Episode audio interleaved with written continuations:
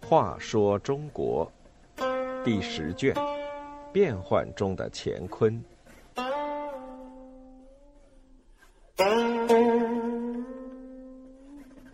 十一，二王八司马依靠一个没有行为能力的皇帝来推行改革，面对的又是强大守旧的官僚势力，结果只能是以失败告终。一，形同废人的皇帝。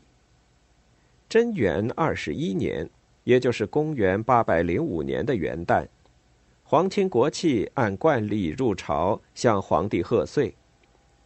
六十四岁的唐德宗接见时，没有见到太子，不禁悲从中来，老泪纵横，当晚就病倒了。太子李诵不来贺岁，并不是有意忤逆，而是因为三个月前他得了中风，全身不遂。唐德宗就这么一个儿子，怎么能不伤心呢？以至于一病不起。二十多天后。没有留下任何遗言就驾崩了。太子在太极殿正式继位，史称唐顺宗。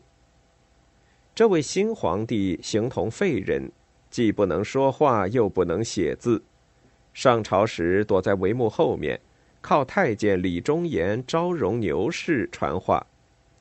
这时，从内廷发出的新皇帝的一系列诏书都大快人心。一道诏书贬斥大贪官京兆尹道王李时，一道诏书宣布停止盐铁使给皇帝的越境权，一道诏书召被冤枉贬逐的陆贽等几位名臣回京，一道诏书出后宫女子三百人，以后又一道诏书出后宫女子及名叫教坊司的官妓院官妓六百人，一道诏书宣布大赦。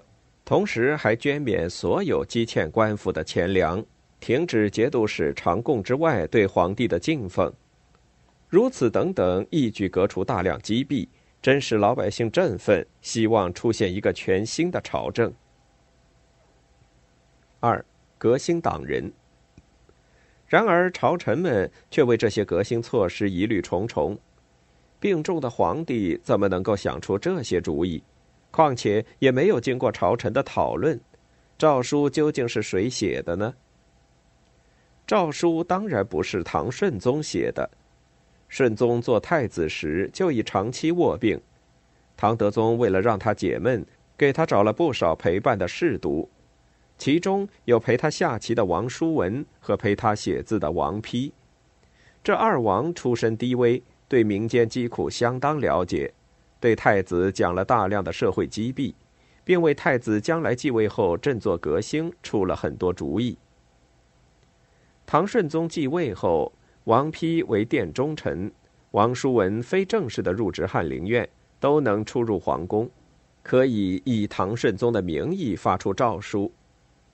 新任宰相韦之仪是他们的同党，是关陇旧族之后，在外朝活动不引人注意。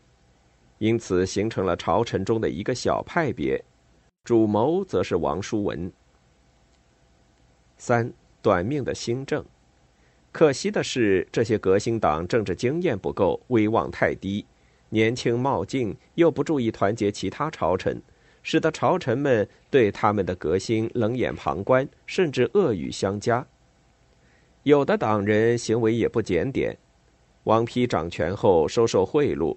在床底下放了一个大箱子，专门放贿金。王叔文在母亲去世后，想不按礼制和法律的规定在家守丧，成为受攻击的焦点。当年四月，在大太监巨文贞和朝臣的推动下，唐顺宗下旨立长子李纯为太子。六月，地方实力派人物纷纷上表请求由太子监国。和党人关系密切的太监李忠言也告失踪。七月间，大太监巨文贞宣布太子监国。八月，太子又受禅为皇帝，这就是史称的唐宪宗。唐顺宗成了没有权力的太上皇。失去靠山的党人立刻遭到了报复。王叔文被贬为渝州司户，第二年被赐死。王丕贬为开州司马，很快死在任所，免了赐死的下场。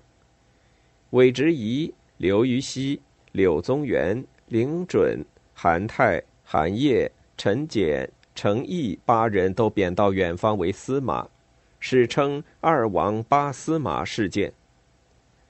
这次革新的成果有的保留了下来，但革新党人是彻底失败了。由于唐顺宗退位时改年号为永贞，历史上就称这次短命的革新为永贞革新。